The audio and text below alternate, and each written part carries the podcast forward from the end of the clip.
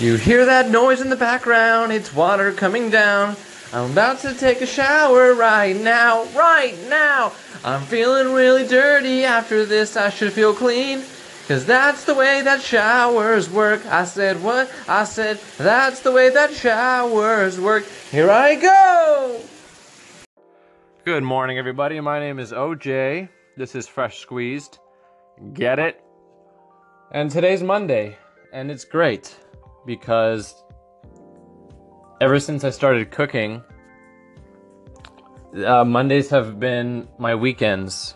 So it's just nice. I've always been a fan of Mondays, and you know, I go online and all my friends and family and the rest of the world, you know, they have their their their coffee posts and their dreadful Monday posts and and I mean, I don't want them to feel that way, but Monday has just become this this day that's like, oh my god, the beginning of the work week and so it's been nice. So if you want to get rid of that, you should become a cook because a lot of restaurants are closed on Mondays. It tends to be the slowest day of the week for restaurants. And it's always been kind of delightful, just or pleasant, just knowing that I'm here and everyone's working their tail off. No, it's just it's just cool. It's just like it's like being in an empty world in a way being at Disneyland when no one's there. So that's nice. So it doesn't feel like a Monday, it just feels like another day. And today I'm going to be working on some things with the podcast. If you haven't listened to the podcast, it's called The 20 Show. 20 spelled with a YS. You can find it on iTunes. You can find it on podbean.com. And Wednesday, I have another one, and I have a new idea coming up that I want to implement in the podcast. It's going to be quite nice, and I don't think it's ever been done before.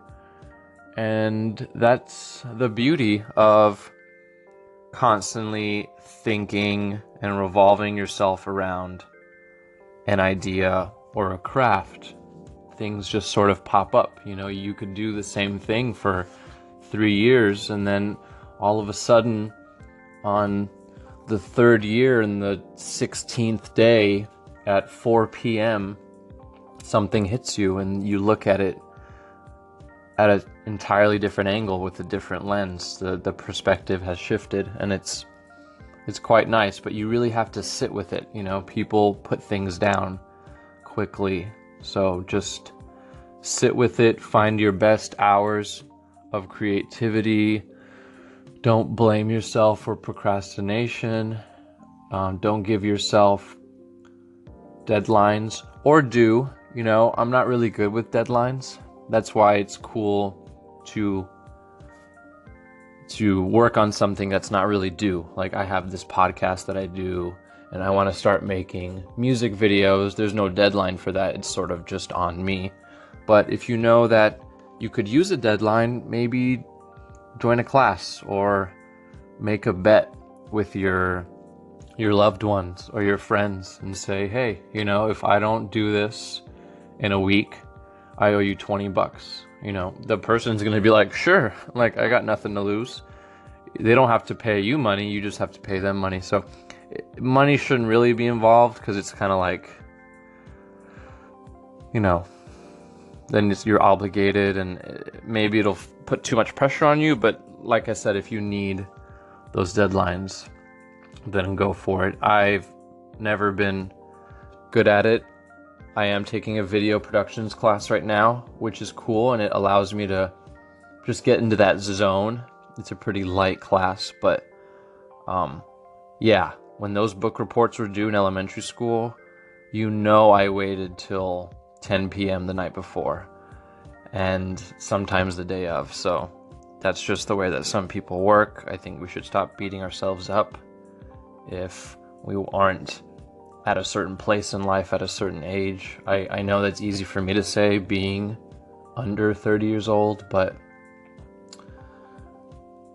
I don't know. I think there's some there's a classiness, there's there's a wisdom behind putting your heart and soul into something after after living you know after being able to like be like okay i've lived i know what it's like to have patience and, and eat good food and travel and now i'm gonna put my experiences and stories into an art form because i have something to talk about. I, I felt things. Yeah. Last night i experienced an incredible film. It took jess and i on a journey. The name of the film is Call Me By Your Name. If you love film, and what I mean by that is if you are not just a film buff, if, but if you are, are moved by the essence of film and the score and the cinematography and the acting and you have an open heart i mean there's no there's no better film to watch right now. Um, now that I'm on the subject of films, you know, this past couple months, these past couple months, the films Lady Bird, Call Me By Your Name, and Paul Thomas Anderson's Phantom Thread with Mr. Daniel Day were utterly amazing. They were remarkable, remarkable films in their own way. So, Call Me By Your Name, I want to just share a scene. I want to record such a powerful scene that um and I hope the copyright's okay with that. I don't know how that works, but oh well. And without giving too much away, the film is about a young boy and an an older man, and it take, takes place in Italy, and it's shot wonderfully. God, it's it's beautiful, and the the movie is discovering a a love interest between um this this boy who lives here in Italy and this this older gentleman uh, I would say late 20s 30s compared to the 17 year old boy. And he is in town because he is a sort of uh, he's a student of the boy's father who is a professor. And this scene is so potent. And it is a monologue by the father speaking to the son about about love. The the son is a bit heartbroken because the person he's so deeply connected to and in love with and has just shared a long, intimate summer with in sort of like a fantasy world. And in, in, in Italy, I mean, that's, that's romantic on its own. Ha- that's come to an end, and the father is aware of the son situation. The son, in this moment, is now feeling things. And he's also sort of realizing that you know my father knew that I was engaged in in a relationship with this with this man living under our roof for the summer. But that's not the main thing, which is what's so splendid um, about about this scene. It it is um, it's just it's how the father expresses what what his son just went through means to human beings and to even himself the father what it did what it how it made him feel. And it's just beautiful. So i'll just go ahead and and play that. I think that was enough to paint a little bit of a of a picture. Yeah all right that's fine. Call me by your name.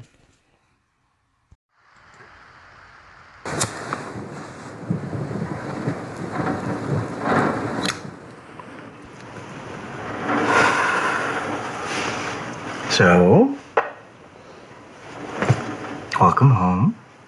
Thanks. Oliver enjoy the trip? Yeah. I think he did. You two had a nice friendship.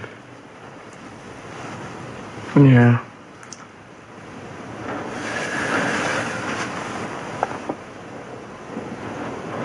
You're too smart not to know how rare, how special what you two had was. Oliver was Oliver. Hmm. Parce que c'était lui. Parce que c'était moi.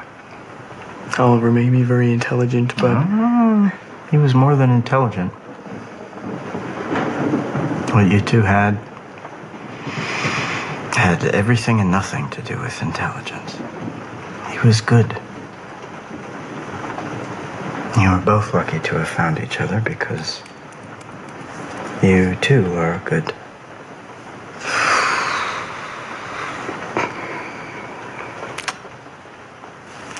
I think he was better than me. Oh, I think he was better than me. I'm sure he'd say the same thing about you, He'd hmm? say the same thing. which flatters you both. And when you least expect it, nature has cunning ways of finding our weakest spot. Just remember I'm here.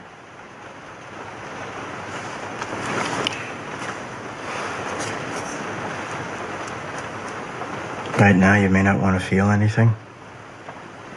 Maybe you never wanted to feel anything. And, uh, maybe it's not to me you'll want to speak about these things, but, um, feel something you obviously did. Look, you had a beautiful friendship. Maybe more than a friendship. And I envy you. My place, most parents would hope the whole thing goes away. Pray their sons land on their feet, but I am not such a parent. We rip out so much of ourselves to be cured of things faster that we go bankrupt by the age of 30 and have less to offer each time we start with someone new. But to make yourself feel nothing so as not to feel anything. What a waste.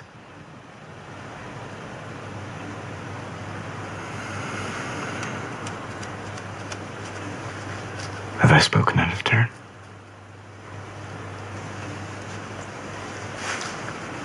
And I'll say one more thing.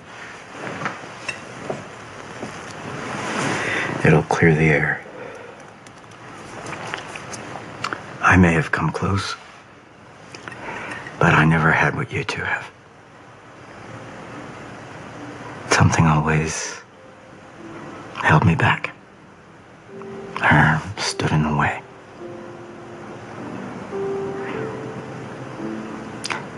How you live your life is your business. Just remember our hearts and our bodies are given to us only once. Before you know it, your heart's worn out. And as for your body, there comes a point when no one looks at it, much less wants to come near it. Right now, there's sorrow,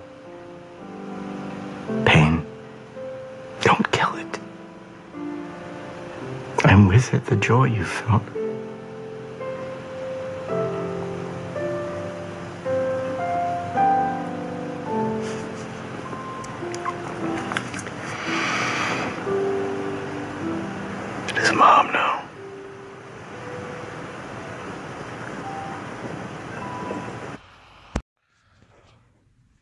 Yes. So to wrap things up, and without giving away any spoilers, because I do not believe in spoilage of good, good art and film, especially because you can't really spoil a song, right?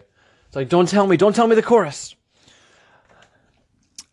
The the potency of that scene is you know quite evident, but it's uh, it obviously had a stronger impact on on me and and Jess last night when we watched it because we were sitting down and having an intimate time with this with this film. This this scene is towards the end of the movie, and we had just been through this two hour build. So if you haven't seen it, I recommend it because it's it's worth every second. However, uh, if you just take that that what those the father was saying, I mean, there's there's so much. Um, there's just so much beauty in, in everything that he's saying as a parent.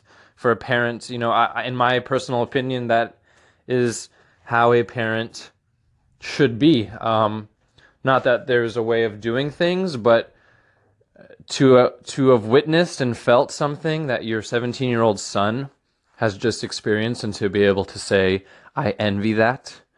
You know, we only get one heart, and we only get one shot at this life, so to have felt something like that. And for me always always scratching the surface but never being able to dive deep and, and feel that.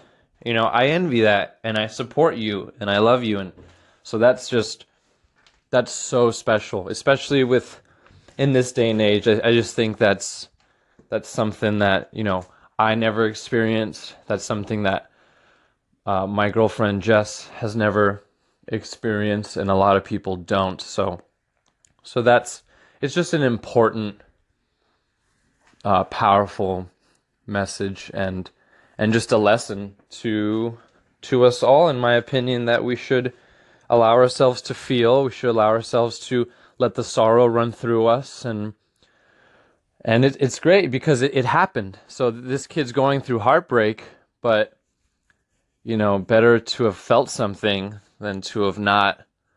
You know, there's a scene earlier in the movie where they talk about a they they are running through poetry and they're talking about a king or a queen, I forget, who who hesitates. You know, does he does he die with his hesitation, or does he speak up?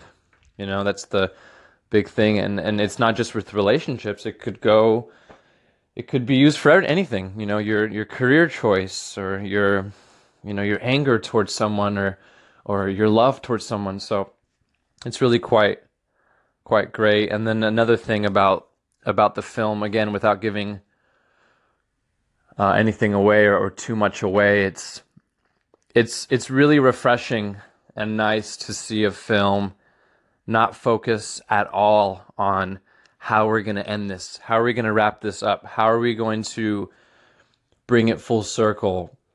You know, it just seems that they wanted nothing to do. It wasn't even in their thought process to sit there and think like we need this this this mold, this cookie cutter love story mold where everything does work out or everything doesn't work. You know, like it's it's not that it's unpredictable. It's just there's such a natural flow of just human emotion throughout the film that it just focuses more on characters and feelings as opposed to story. And that's very common in international films or foreign films. They're character driven. So, yeah, I mean, watch some more international films. All right, well, this has been Freshly Squeezed. Call Me By Your Name is a great film. And happy Monday. Cheers.